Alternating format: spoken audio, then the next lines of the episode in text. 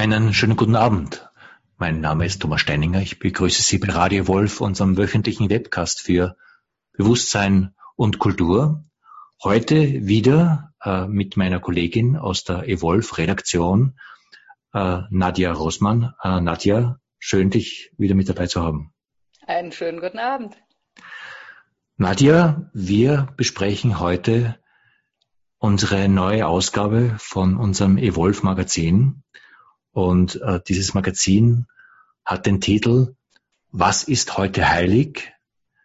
Das Mysterium und wir. Wir haben uns in den letzten drei Monaten in der Vorbereitung für dieses, für diese Ausgabe des Evolve Magazins dem Thema des Heiligen gewidmet. Und das Thema des Heiligen hat eine ganz eigene Aura. Die hat ähm, so würde ich es zumindest beschreiben, etwas Anziehendes und Abstoßendes äh, zur gleichen Zeit. Ein, etwas, wo man nicht sagen kann, das berührt mich nicht. Andererseits ist es immer so ein Thema von, ist das nicht etwas, was ein bisschen eigentlich verstaubt ist, in die Schublade gehört? Sollen wir das nicht mit äh, moderneren, lockeren, leichteren Worten beschreiben, was wir hier meinen?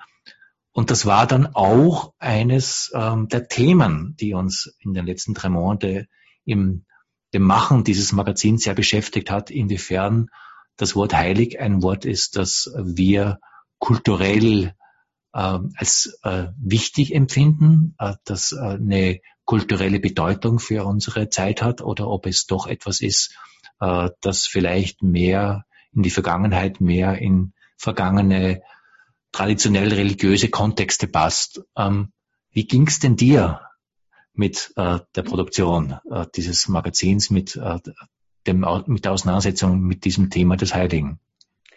Also ich, ich finde das interessant, wie du es eingeführt hast, Thomas, weil ich habe in, in der Tat selbst auch ein sehr ambivalentes Verhältnis zu diesem Begriff, weil heilig in unserer heutigen Zeitwahrnehmung oft was Antiquiertes hat und man es sehr stark mit spezifisch religiösen Kontexten, die mit sehr viel eigener Sinndeutung schon gefüllt sind, verbindet.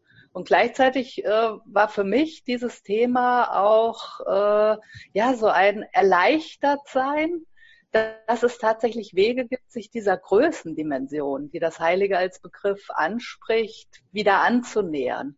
Weil ich habe so das Gefühl, dass wir kulturell sehr gut daran tun, Wege zu finden, uns äh, wieder etwas Größeres zu vergegenwärtigen, was über unser individuelles Menschsein hinausgeht. Und in dem Sinn ist vielleicht auch die aktuelle Evolve-Ausgabe eine logische Konsequenz aus der letzten Ausgabe über Postmoderne. Weil in der letzten Ausgabe haben wir sehr stark auch die Segnungen individueller Entwicklungen gewürdigt und gesehen, dass der westliche Individualismus wirklich im Menschsein Neues hat möglich werden lassen. Und gleichzeitig leben wir aber in einer Zeit, in der wir merken, dass wir auf die großen Fragen, denen wir uns gegenüber sehen, nicht immer aus uns selbst heraus antworten können. Und deswegen finde ich die Frage nach etwas Größerem sehr, sehr wesentlich für die Gegenwart. Okay, lass mich ein bisschen die Rolle des Skeptikers hier übernehmen, mhm. weil ich mhm. stimme dir natürlich zu, das ist eine der, der Grundlinien oder der Grundinteressen unseres Magazins, dass wir, so wie du dich ausdrückst, äh, uns etwas Größeren widmen möchten. Aber muss es gleich heilig sein? Was hat dieses äh, Wort heilig, dass es wirklich ein brauchbares, wichtiges Wort wird? Ist es etwas, wenn wir von einer bewussteren Lebenskultur sprechen, wenn wir von einer integralen Lebenskultur vielleicht sogar von etwas Ganzheitlichen sprechen wollen, wenn wir von einer Achtsamkeitskultur reden wollen. Äh, und ich könnte die Liste fortsetzen, fortsetzen. Das sind alles äh, Begriffe, die auch das, was du mit dem Größeren beschreibst, mit ansprechen, die aber nicht so diesen, diesen komischen Touch des, ähm, ja, da ist, da ist so ein bisschen so ein Weihrauch, das hier mitgeschwungen wird, wenn das Wort heilig in den Mitraum kommt. Wenn du von dem Größeren sprichst, und da könnte man dann auch noch fragen, was meinst du überhaupt damit, mit etwas Größerem? Ähm, warum diese Bezeichnung, warum dieses ähm, Heilige als etwas, das hier mit dem Größeren in einem Atemzug genannt werden möchte? Für mich schwingt im Heiligen das, das Unverfügbare sehr stark mit. Mhm. Und man kann natürlich dann auch sich wieder auf den Standpunkt stellen, dass auch das, äh, zumindest in unserem Kulturkreis, stark äh, kirchlich schon definiert wurde. Aber wenn man heilig mal durch unverfügbar ersetzt, dann landet man selbst sofort in einer Position des, des Staunens und der Demut. Oder man ist zumindest so befremdet, weil man es nicht mehr gewohnt ist, äh, überhaupt zu sehen, dass es Unverfügbarkeiten im Leben als Ganzem gibt. Und von daher finde ich den Begriff äh, sehr, sehr reizvoll. Aber mhm. man kann auch das Unverfügbare als mhm. Platzhalter nehmen. Ich denke, es ist wesentlich, dass in Abgrenzung zu all den anderen Begrifflichkeiten, die du gerade angeführt hast, sehr viel mehr erhoben ist äh, aus unserer menschlichen Gestaltungsmacht. Mhm. Und ich glaube, dass das setzt, damit setzt der Begriff heilig einfach einen Spannungspol, der auch etwas öffnet, das nicht schon durch unser Denken, unsere Gewissheiten okkupiert ist. Mhm. Und vielleicht ist das etwas, was in der Zeit wirklich nötig ist. Jetzt hast du einen Begriff eingeführt, den finde ich wirklich spannend. Und ich denke, den haben wir in unseren Redaktionsmeetingen gar nicht verwendet. Äh, äh, vielleicht wären wir da noch in ganz andere Richtungen gegangen, weil wir haben vom Mysterium gesprochen. Mhm. Aber der Begriff der Unverfügbarkeit, den du jetzt mit reinbringst, der ist schon auch sehr spannend, weil der bringt etwas auf den Punkt, das auch meine Attraktion äh, bezüglich des Heiligen mit anspricht. Und das wirklich auch so anzudenken, wenn wir auch, wenn wir integrale Lösungen, wenn wir zukunftsfähige, nachhaltige Lösungen für die Welt, äh, für uns, für unser eigenes persönliches Leben suchen, es macht Sinn, das auch so zu verstehen, dass wir eigentlich immer nach verfügbaren Lösungen suchen und dass die Dimension des Unverfügbaren etwas aufmacht, das ähm, irritiert, weil da ist eine gewisse Machtlosigkeit hier mit dabei. Da ist auch ähm, eine, eine, eine, eine, eine Dimension des Nichtwissens, aber gleichzeitig spricht sie etwas an, was mit dem Leben und mit der Wirklichkeit und mit der Art und Weise, wie wir Mensch sein können, doch eine Tiefendimension mit anspricht, dass da etwas eben nicht verfügbar ist. Und so verstehe ich dich zumindestens, dass diese Nichtverfügbarkeit mit wahrgenommen werden möchte, des Ganzen, und auch gewertschätzt werden möchte. Da ist eine Dimension, die etwas mit anspricht, äh, das finde ich sehr spannend. Und ich glaube, dass das auch dessen ist, ähm, es erschließt noch nicht das Ganze, was wir mit dem Heiligen ansprechen wollten, aber es entspricht, äh, es spricht schon eine Kerndimension dessen an, dass hier etwas eben nicht Verfügbares, aber sehr Relevantes Teil dessen ist, äh, was unser Menschsein ausmacht, was wir mit reinlassen wollen, dass wir nicht einfach die Welt auch unsere ökologischen, sozialen, politischen und persönlichen Zusammenhänge in verfügbare, machbare Zusammenhänge bringen, sondern dass da etwas da ist, das ist mehr. Mhm.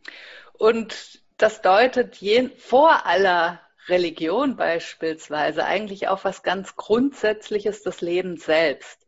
Wir haben für diese Ausgabe ja zum Beispiel mit Stuart Kaufman gesprochen, ein sehr renommierter Naturwissenschaftler, der auch ein Buch geschrieben hat, das äh, heißt Reinventing the Sacred, mhm. also das Heilige neu erfinden oder wiedererfinden.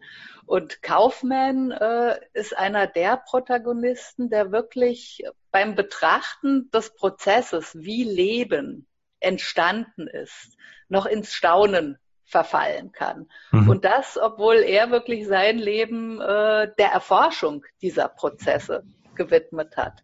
Und er schafft das zum Beispiel, dieses feine Gespür für das, was wir uns nicht erklären können, wirklich auch mit nüchterner wissenschaftlicher Betrachtung äh, zu verbinden und zu sagen, es gibt Dinge in der Evolution von Leben und damit ist nicht nur unser menschliches Leben gemeint, sondern das Leben seit dem Urknall.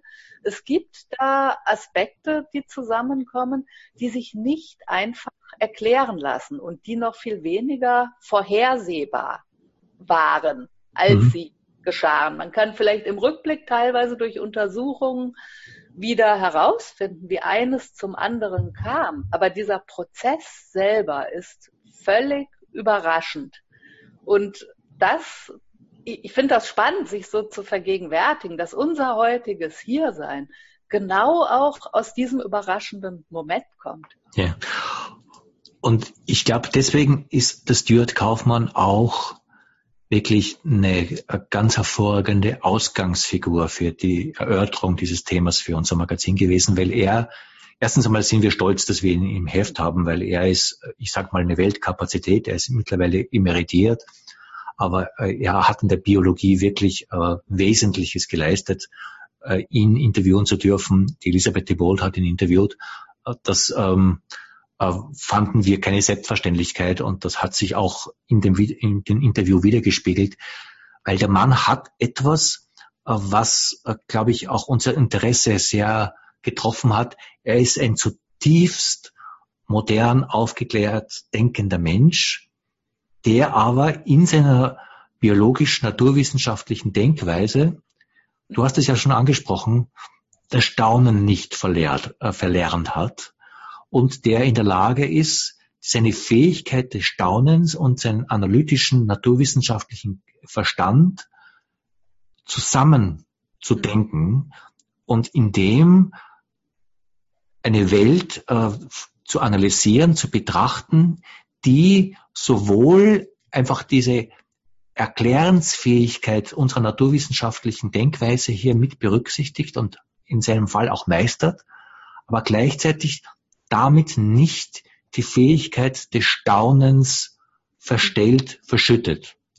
Und er hat das ja auf einen Begriff aufgemacht, der in sich, äh, zumindest im Deutschen, ein, ein äh, zutiefst äh, naturwissenschaftlich, fast technischer Begriff ist. Wir verwenden ihn ein bisschen anders. Das ist der Begriff der Emergenz. Also die Emergenz, Emergence in Englisch, wo etwas, was noch nicht ist, aufbricht. Und er beschreibt äh, diesen, äh, diesen Prozess der Emergenz als einen der erstaunenswertesten, erstaunenswerten Teile unserer natürlichen Wirklichkeit, dass permanent Emergenz entsteht. Und er macht daran seine Erfahrung des Staunens und des Heiligen fest. Da ist eine Verbindung auch dieses offenen, aufgeklärten Blicks, den einfach wir von Naturwissenschaftlern erwarten, mit der Fähigkeit, das Staunen nicht zu verlernen. Was meint er mit dieser Emergenz? Kannst du da ein, zwei Worte sagen, was er damit anspricht? Ja, er, er spricht an, dass Lebensprozesse selbst äh, in sich noch keine Aussage darüber tragen, was aus ihnen wird. Mhm. Also er, er guckt wirklich so auf den Moment des Lebendigen und was daraus wird. Und ich denke, das ist für unsere Kultur äh, eine zentrale Perspektive, die wir gerade in Zeiten des technologischen Fortschritts auch so ein bisschen verloren haben, weil wir kulturell, zumindest in meiner Wahrnehmung, auch an so einem Kipppunkt äh, stehen. Wir sind heute in der Lage, künstliche Intelligenzen zu entwickeln. Das geschieht in Laboren und das, das ist ein unwahrscheinliches äh, eine unwahrscheinliche menschliche Möglichkeit. Aber in dieser Schaffensfähigkeit könnte man fast sagen, dass wir uns manchmal mit Gott verwechseln mhm. und äh, nicht merken, dass unsere eigene Perspektive immer gewissen Grenzen unterliegt. Und Kaufmann kontrastiert äh, diese Begrenzung eben mit dieser schöpferischen Unbegrenztheit mhm. des Lebens. Prozesses. Also dass, dass immer wieder in der Biologie Dinge geschehen, die einfach niemand hätte erahnen können. Mhm. Und ich, ich, finde das spannend, gerade in äh, hochtechnologischen Kulturen, diesen Sinn wieder aufzumachen, weil es ist gut aus dem, was wir uns als Kultur errungen haben, zu schöpfen und das auch wirklich in allem, was wir können, zu tun. Aber wenn da nicht diese zusätzliche Offenheit mit im Spiel ist, dann laufen wir auch sehr leicht Gefahr, etwas zu begrenzen und dann sehr stark auf uns zu begrenzen, auf die Menschen, die etwas erfinden. Mhm. Und das, das ist fast so wie ein kulturelles Kollabieren, wenn man es äh, auf die Spitze treibt. Und in diesem Kontext wird ja das, das Verstehen, dass es so etwas wie Emergenz gibt, wieder zu einem Türöffner. Ja. Und er spricht im Prinzip eigentlich von der Kultivierung einer Haltung. Und das hat auch damit zu tun, was du am Anfang angesprochen hast, zu sehen, dass da etwas Unverfügbares ist. Und dass wenn wir das Unverfügbare in, in Machbares reduzieren wollen, in eine Haltung kommen, wo wir eben, und das ist interessant, aus seiner naturwissenschaftlichen Sicht am Wesen der Sache vorbeigehen. Das heißt, es braucht eine Kultivierung des Staunens. Und natürlich können wir hier das Interview nicht vorwegnehmen, weil er das viel besser ausführen kann, als ich das zumindest hier äh, wiedergeben könnte, dass wir eine Kultur des Staunens brauchen, um der naturwissenschaftlichen Realität als solcher gerecht zu werden. Und dass das etwas ist, das wir in unserer Natur, äh, in einer unserer üblichen Art und Weise mit Wissenschaft, Naturwissenschaft umzugehen, völlig äh, verpassen. Und zu sehen, dass hier diese Würdigung dessen und er verwendet explizit eben als Wissenschaftler auch die Neufindung, weil ich, ich, ich höre bei ihm, wenn er von der Neuerfindung äh, des Heiligen spricht, auch das Wort Findung sehr stark mit raus, die Neuerfindung äh, des Heiligen in unserer äh, Art und Weise Naturwissenschaft zu denken, das ist schon spannend, weil er eben meint, ohne dem äh, kommen wir in noch größere Schwierigkeiten als die, in denen wir jetzt schon sind. Und insofern glaube ich, dass das eine Stimme ist, die diesem Thema sehr gut tat und die wirklich ähm, hoffentlich auch für die Leser äh, eine spannende Lektüre sein wird. Ja, und es, es deutet äh, ganz subtil auch auf unsere eigene Entwicklungsfähigkeit als Menschen. Weil diese Verständnisebene, die Kaufmann ins Spiel bringt, die, die ist in meiner Wahrnehmung ein Anfang, sich äh, auch wieder bewusst zu werden, welcher Art unsere menschliche Entwicklungsfähigkeit mhm. ist.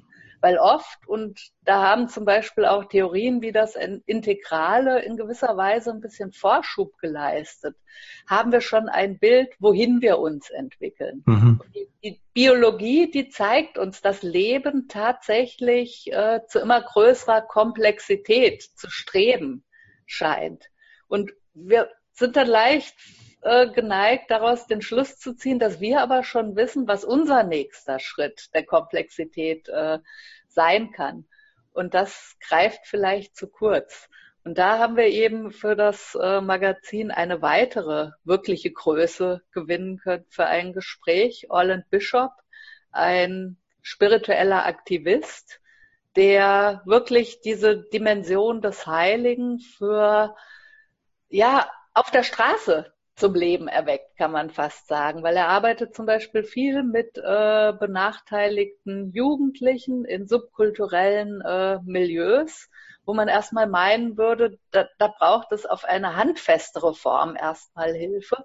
Und er zeigt wirklich, dass wie die eigene Öffnung zu etwas Größerem überhaupt einen Raum schafft, wie äh, Menschsein auf eine integrierendere Weise im Miteinander als Dialog äh, sich ganz neu entfalten kann. Und für ihn ist das ein Dialog, in dem das Heilige anwesend ist. Mhm. Das fand ich mit ihm wirklich elektrifizierend. Ich hatte äh, die Freude, mit ihm das Gespräch zu führen. Und ich muss auch sagen, viel von dem, was dieses Gespräch ausgemacht hat, ist auch schwierig in die Schriftform überzuführen obwohl ich dann doch auch erstaunt war, was in der Schriftform sich wiederfindet. Roland Bischof hat in der Art und Weise, wie er Gespräche führt, äh, die Fähigkeit, etwas im zwischenmenschlichen Raum aufleben zu lassen, das eben genau mit diesem Thema zu tun hat. Äh, mit ihm zu sprechen, die Art und Weise, wie er menschliche Probleme ansieht, auch die äh, Geschichten, die er aus seiner Streetwork-Arbeit erzählt, und das sind teilweise sehr heftige Erfahrungen, die er mit jungen Menschen gemacht hat, auch jungen Menschen, die in den Tod gehen wollen, mit denen er umgehen musste. Er hat eine Fähigkeit, hier im Gespräch etwas lebendig werden zu lassen, was durchaus auch als heilig bezeichnet werden kann. Und zwar heilig ohne irgendwelchen Muff. Äh, er ist auch ein ich weiß nicht, ich nehme an, er ist zwischen 50, 60, äh, äh, ein ähm, afrikanischer Amerikaner aus äh, äh, Kalifornien und die Art und Weise, wie er über das Heilige spricht und wo er das Heilige verortet, fanden wir auch deswegen so spannend, weil es durchaus auch mit unserer dialogischen Arbeit zu tun hat, weil er eben nicht von irgendwelchen mythologischen Themensetzungen, nicht von einer äh, Naturheiligkeit, nicht von einer Transzendenzheiligkeit primär spricht, ohne das ausschließen zu wollen, sondern er verortet das eigentlich im Miteinander äh, unseres menschlichen Miteinanderseins. Das heißt, wenn wir miteinander umgehen, wenn wir miteinander in einem Gespräch sind, wenn wir miteinander was auch immer machen, kann hier eine Dimension mit aufleben oder auch nicht. Und dieses Mitaufleben dieser Dimension macht etwas aus, was unser Menschsein tief bereichert. Und da spricht er aber sehr feinfühlig und sehr äh, delikat etwas an, was fast, fast nur intuitiv äh, nachvollziehbar ist, obwohl es durchaus auch rational sehr gut darstellt, wo für mich nachvollziehbar ist, dass diese Dimension zwischen uns wichtig ist. Dass es wichtig ist, dass wir in unserem ganz alltäglichen Miteinander etwas zulassen, was eben auch mit diesem Begriff des Heiligen zu tun hat.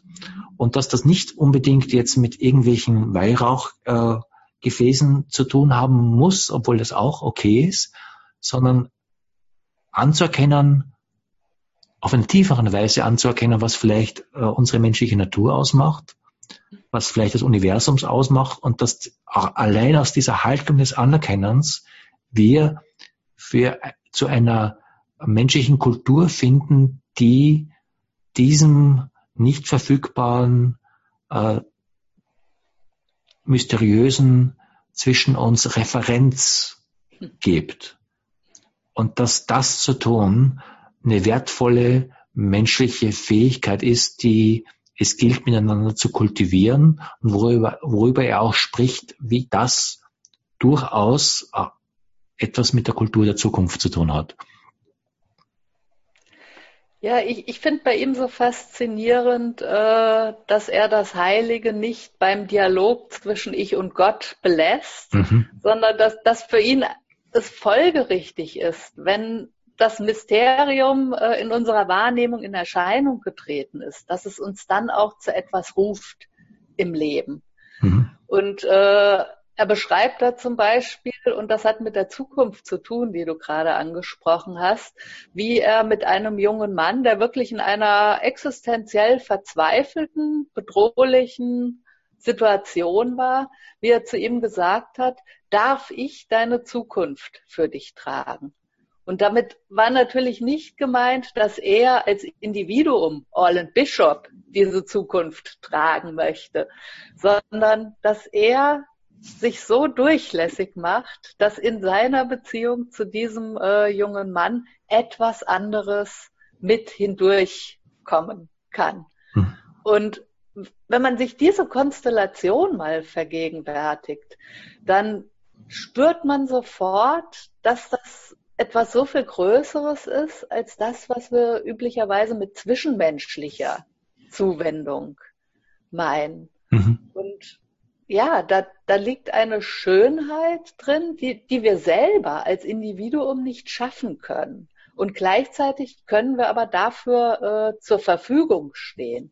Und das, das finde ich ein unwahrscheinlich äh, interessantes Spannungsfeld, weil es zum einen unsere Entwicklungsfähigkeit anspricht, aber uns gleichzeitig auch vor Augen hält, dass wir nicht nur die Macher sind, mhm. Sondern dass wir wirklich diese Öffnung äh, für was Größeres auch bereit sein müssen, einzugehen. Und das äh, ist in meiner Wahrnehmung auch kulturell betrachtet einfach ein unwahrscheinlicher äh, Wandlungsschritt, weil das, das Heilige, das eng definiert ist, das äh, ja, bringt bis zum heutigen Tage auch unwahrscheinliche Konflikte und Kriege mit sich.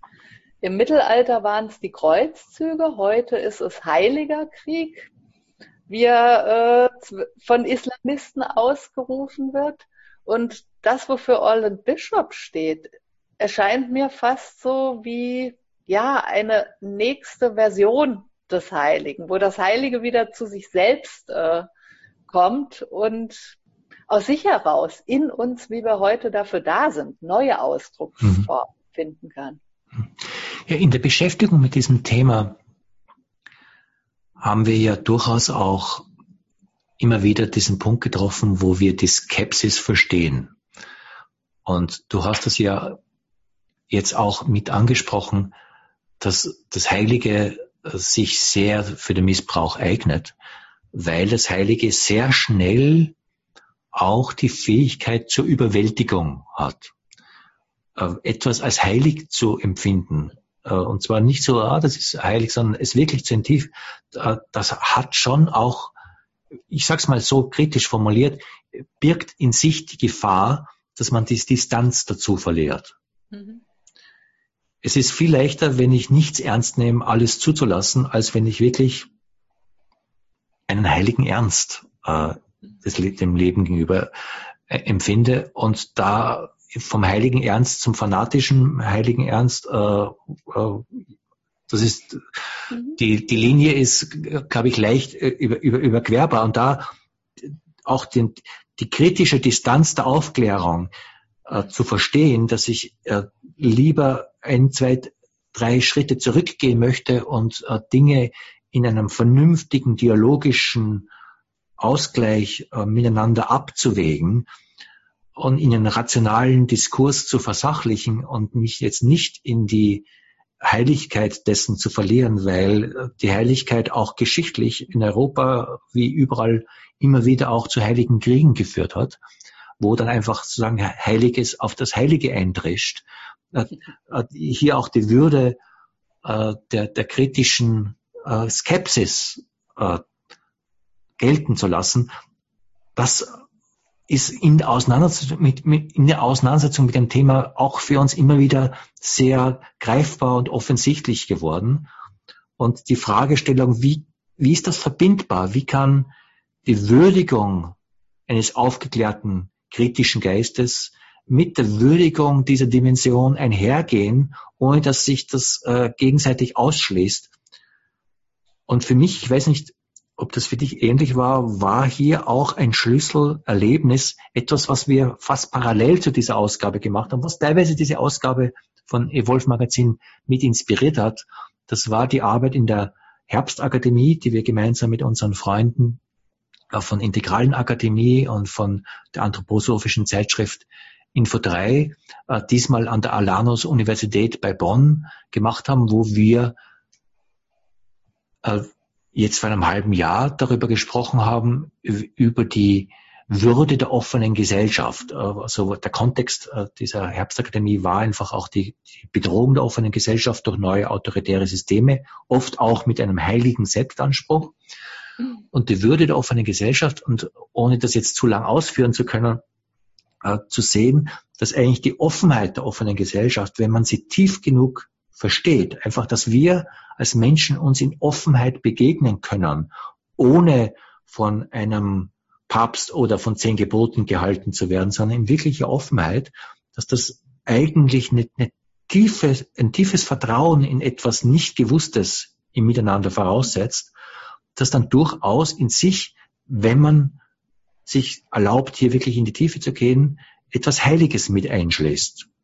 Und diese Verbindung von der Offenheit, offenen Begegnung, sei es der offenen Begegnung im Dialog, sei es der offenen Begegnung in der Gesellschaft als Ganzes, ist für mich der Berührungspunkt auch einer kritischen Rationalität und einer eben undogmatisch, nicht metaphysisch verstandenen ähm, äh, Verständnis von Heiligkeit. Ging es dir ähnlich? Äh, hast du da ähnliche Erfahrungen gemacht? Weil wir haben ja beide Prozesse parallel miteinander gemacht. Ja, und mir fällt dazu noch ein, dass diese Offenheit, von der du sprichst, eben nicht nur eine Öffnung ist, sondern auch etwas ist, das einen Grund hat. Mhm. Und zwar einen umfassenderen, weiter, weiter gefassten Grund. Und ich muss da gerade im Kontext dieser Ausgabe jetzt an das äh, Interview mit Michael von Brück denken, weil er spricht zum Beispiel vom Handeln aus dem Wesentlichen.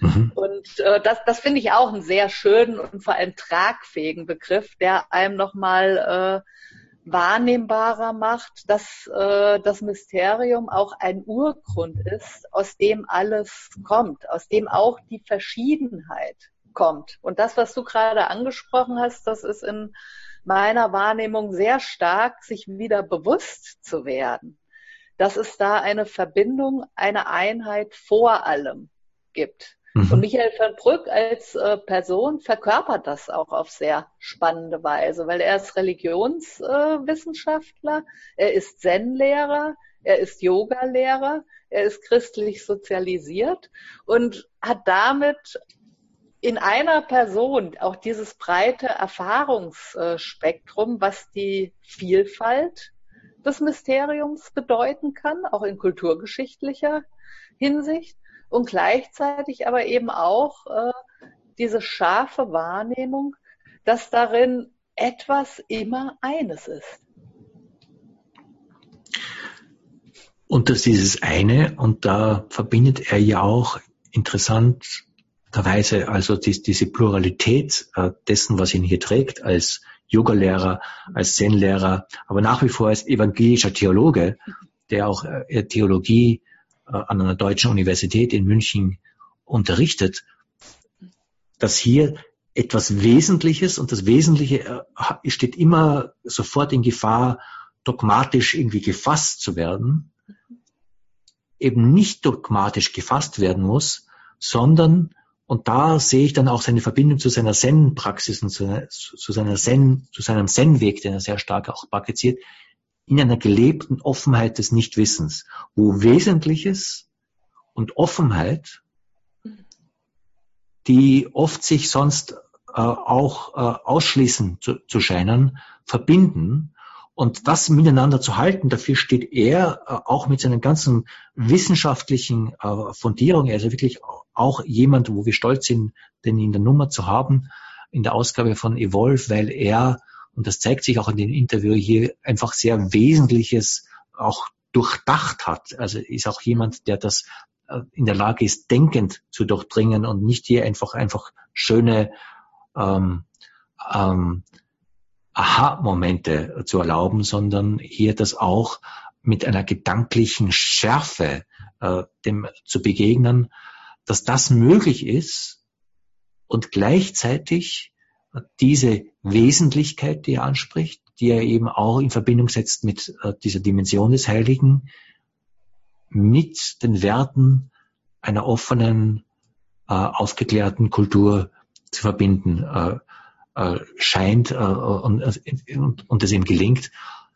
Dass das möglich ist, ist für mich auch mit ein Indiz, dass eine Kultur des Heiligen nicht nur in einer Rückwärtsgewandtheit, in einer retro-romantischen, äh, sei es jetzt die Tradition, sei es die Natur, sei es etwas, sondern durchaus in einer vollen Anerkennung auch dessen, was unsere moderne, postmoderne Gesellschaft ausmacht, vorwärtsgewandt, wir uns diesen Begriff wieder neu nähern können, uns neu für diesen Begriff öffnen können.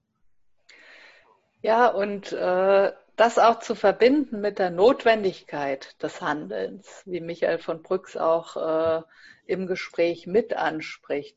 Das, das ist in meiner Wahrnehmung auch nochmal so ein wesentlicher Unterschied, weil wenn es um das Nominose geht, dann gerät man leicht in die Gefahr, dass es auch nebulös wird, dass man in so eine Hingabe verfällt, ja. äh, die Durkheim, glaube ich, als Auflösung äh, mhm. beschreiben würde, wo, wo man dann einfach nur noch in diesem wunderbaren Nichts sein möchte und äh, alles ist gut.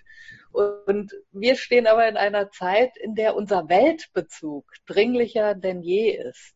Und wahrscheinlich ist es deswegen auch so interessant, dass wir im Magazin auch äh, eine Einflugschneise gefunden haben, wie diese geerdete Seite des Mysteriums äh, ins Spiel kommen kann. Weil wir haben auch ein Gespräch mit äh, einem Geomanten und einer Landschaftsarchitektin geführt zum Zauber von Orten.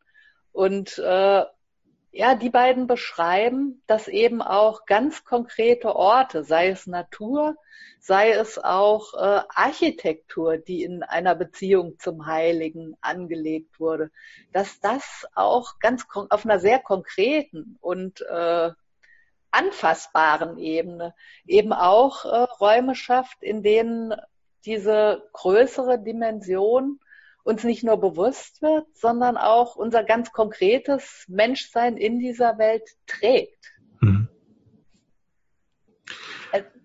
Was in, der, äh, in dem Gespräch mit, den, ähm, mit äh, dem Herrn Brönle hier wirklich auch mir sehr stark in Erinnerung geblieben ist, ist, wenn man anerkennt, einfach, dass Orte diese, diese Qualität haben können.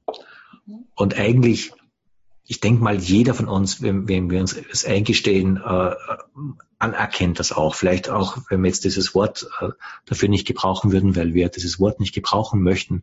Aber die Qualität dessen, dass es solche Orte gibt, die uns ergreifen, auf diese besondere Art und Weise ergreifen, das kennt jeder. Und einfach das anzuerkennen, wenn man das tut, bedingt das auch automatisch mit, dass wir eigentlich anerkennen müssen, dass wir für diese Orte mit diesen Orten sorgsam umgehen müssen, weil diese Orte eben auch, denen kann diese Qualität auch entrissen werden.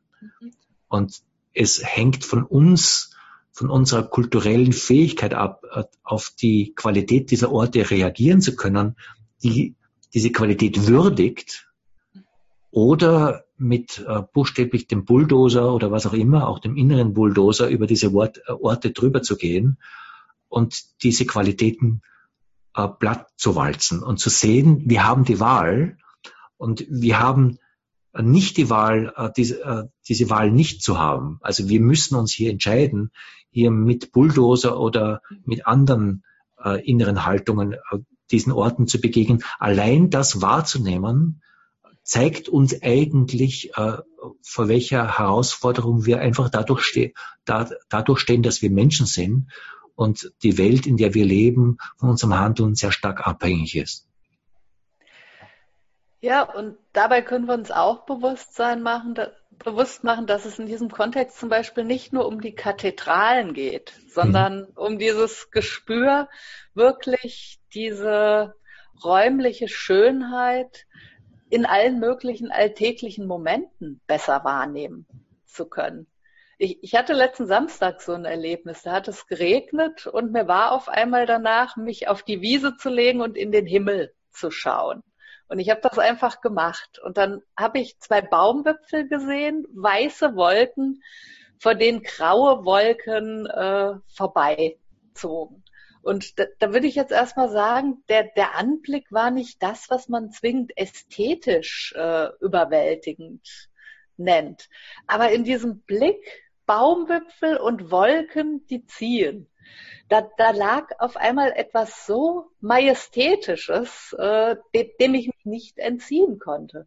Mhm. Und ich glaube, es ist wichtig, äh, beim Heiligen auch diese Bewusstheit immer äh, mit in dieser Offenheit zu halten, dass das Heilige nichts ist, was, was wir als ein Etwas äh, finden oder suchen sollten, sondern dass es auch etwas ist, das uns auf sehr unverhoffte Weise widerfährt, wenn, wenn wir ein bisschen durchlässig sind. Mhm.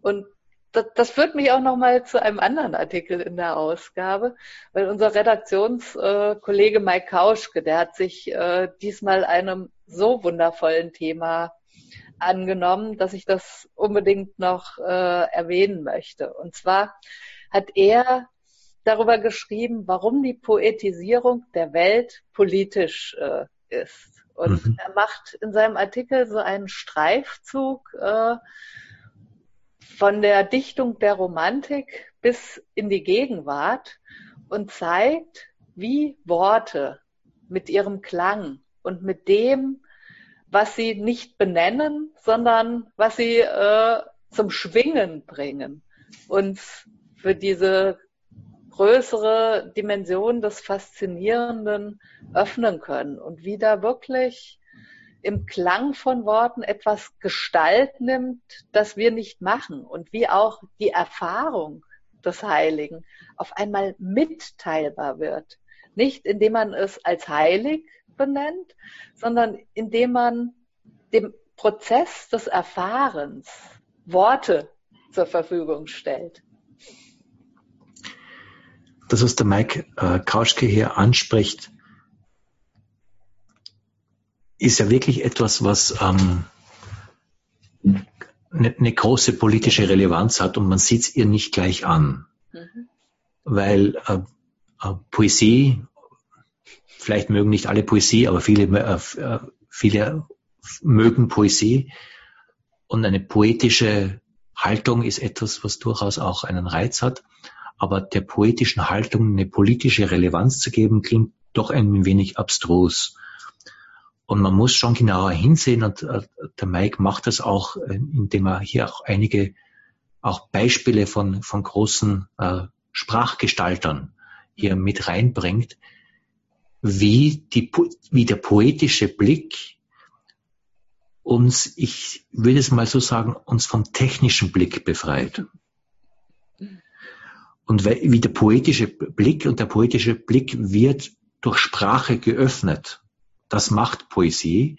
Äh, gesprochene Gespa Sprache, geschriebene Sprache oder auch innere Sprache, indem wir hier uns anders der Welt zuwenden, eben im poetischen Blick, bekommen wir etwas anderes zu Gesicht. Die Welt zeigt sich anders und andere Werte werden sichtbar, die in einer technisch nutzorientierten, optimierbaren Welt äh, völlig verschüttet sind.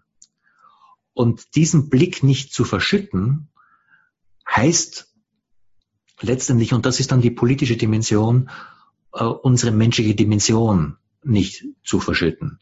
Und zu sehen, wie das etwas ist, das jetzt überhaupt nicht im traditionellen Sinn religiös, spirituell sein muss, aber diese Dimension dessen, was wir mit dem Heiligen hier ansprechen wollten, zutiefst und radikal mit anspricht und wie das etwas ist, das wir als Gesellschaft brauchen und wie das auch etwas ist, das von Menschen, die eben ein Interesse an, an dieser Art von Bewusstheit, an dieser Art von poetischen Blick und auch an diesem Verständnis des Heiligen haben, äh, dass das aus dieser Ecke der Gesellschaft in die Gesellschaft mit eingebracht werden muss, weil es so dringend abgeht. Und ich glaube, das ist auch Teil dessen, äh, was uns so motiviert hat, diese Ausgabe so zu machen, wie wir sie hier äh, versucht haben zu tun, weil wir überzeugt sind, das ist nicht einfach nur einfach eine schöne Facette des Lebens, die wir hier beschreiben, sondern hier geht es sehr darum, auch um ein Ringen, wie wir ähm, eine Kultur finden, die zukunftsfähig ist und wie diese Zukunftsfähigkeit äh, unserer Kultur durchaus auch mit der Anerkennung dieser heiligen Dimension zu tun hat. Das war zumindest etwas, was mich sehr inspiriert hat, äh, diese Nummer hier mit äh, zu gestalten. Ich glaube uns alle in der Redaktion. Und die Stimmen, die wir hier zusammentragen konnten, sind für mich nur eine Bestätigung dessen, dass das ein verfolgenswertes Projekt ist, äh, das sehr auch im Kernanliegen dessen ist, was wir mit dem Evolve Magazin als dialogisches Forum wirklich hier auch in die Welt stellen wollen. Insofern ich sag's mal so, wir sind stolz auf diese Ausgabe und ich glaube, dass diese Ausgabe hier wirklich auch etwas geleistet hat. Und was Renata Keller hier auch als Art Director mit der Kunst dieses Magazins hier mit reingestellt hat, ist auch ein Ausdruck dessen, worum es uns geht, weil die Art und Weise, wir haben hier, äh, man kann natürlich jetzt wirklich die grafische Gestaltung eines Magazins äh, schwer in, in, in eine Radiosendung mit reinbringen, aber ich, spreche mal von der Anmutung dessen, äh, äh, was sich hier durch dieses Magazin zeigt, ist auch ein Ringen um das Thema. Äh, das wir versuchen hier zu erschließen und auch die Art und Weise, wie das Ganze eben nicht nur in Wort äh, und Text äh, sich erschließen lässt, sondern sich auch durch einen bestimmten grafischen Blick sich zeigt. Und insofern war auch die grafische Gestaltung ein Versuch dieser Dimension, ohne jetzt kitschig, romantisch oder irgendwie metaphysisch im schlechten Sinn zu werden, einfach durch die Kraft von Kunst und von der Kraft äh, des Blickes von Kunst äh, Augen zu öffnen. Und ich glaube, auch das ist gelungen. Ja, und, und gerade bei dieser Ausgabe finde ich wirklich diese visuelle Ebene sehr, sehr essentiell und existenziell. Weil man kann versuchen, die Inhalte dieses Magazins äh, allein im Geistigen zu verstehen. Aber wenn man sich äh, von der Bildebene dieser Ausgabe tragen lässt, dann wird man auch in etwas hinein bewegt, das der Verstand vielleicht hinterher verstehen mag, aber da eröffnet sich auch ein Ort, äh, den der Verstand nicht von sich aus öffnen hm. kann. Und in dieser Hinsicht kann ich alle, die das Heft lesen, nur dazu einladen, da auch äh, mal darauf zu achten, was wirklich dieser Eindruck alleine schon mit einem machen kann hm. in das Thema hinein. Nadja, wir sind schon ein wenig über unsere Sendezeit hinaus. Natürlich haben wir nur einige Themen angeschnitten und es gibt noch einiges, was ich unbedingt hier noch mit reinbringen möchte, aber ich tue es nicht. Wir haben wirklich die Arbeit an diesem äh, Thema, an, an dieser Ausgabe von Evolve sehr genossen. Wir freuen uns, wenn es ähm, auch freudige Leser findet. Einige äh, Rückmeldungen äh, ermutigen uns, lass es uns mal so sagen. Und wir freuen uns natürlich auch, wenn äh, unsere Leser sich in den Evolve Leser Salons, äh, die wir ja mittlerweile in mehr als 20 Städten in Deutschland, Österreich und der Schweiz haben, äh, sich zusammenfinden und über dieses Thema sprechen. Unser Anliegen ist, wie das Anliegen immer von Evolve hier, einen Anstoß zu geben, einen Anstoß für den Dialog, einen Anstoß für das Gespräch, auch im Sinne einer, was wir transsäkularen Kultur nennen, einer Kultur, die in der Anerkennung der Würde von Moderne und Postmoderne hier wirklich sich auch wieder auf eine neue Art und Weise auf das Heilige einlässt. Wenn uns das gelungen ist, äh, sind wir eigentlich äh, sehr froh. Und ich hoffe, äh, dass es ein Anstoß ist, sich durchaus auch kontrovers mit dieser Dimension auseinanderzusetzen. Ja, und wir freuen uns auch, wenn Sie uns an Ihren Erfahrungsprozessen, die Sie mit dem Magazin, mit der Reflexion oder mit Dialogen darüber äh, machen werden, wenn Sie uns daran teilhaben lassen. Insofern äh, Nadja, dir herzlichen Dank für äh, die, diese Reflexionen. Äh, herzlichen Dank auch an die Zuhörerinnen und Zuhörer äh, für die Zeit, äh, äh, dass sie das Interesse haben, einfach auch über unsere über Arbeitsprozess und unsere Erfahrungen mit diesem Magazin sich hier damit auseinanderzusetzen. Das Magazin, ich sag mal ganz uneigennützig, es ist, glaube ich, ein, ein Leseerlebnis und wir würden uns freuen, wenn Sie sich darauf einlassen und wir würden uns auch freuen, von Ihren äh, Erfahrungen und auch von Ihren Gedanken zu diesem Thema des Heiligen in einer postmodernen Gesellschaft äh, zu hören, weil ich glaube, diese Auseinander Auseinandersetzung braucht es. Und ich hoffe, es ist ein Anstoß, ein Anfang für eine Auseinandersetzung und ein Anfangspunkt und kein Endpunkt. Ja, vielen Dank und auch viel Inspiration bei der Lektüre. Ja, danke, danke dir, Nadja, und einen schönen guten Abend. Guten Abend.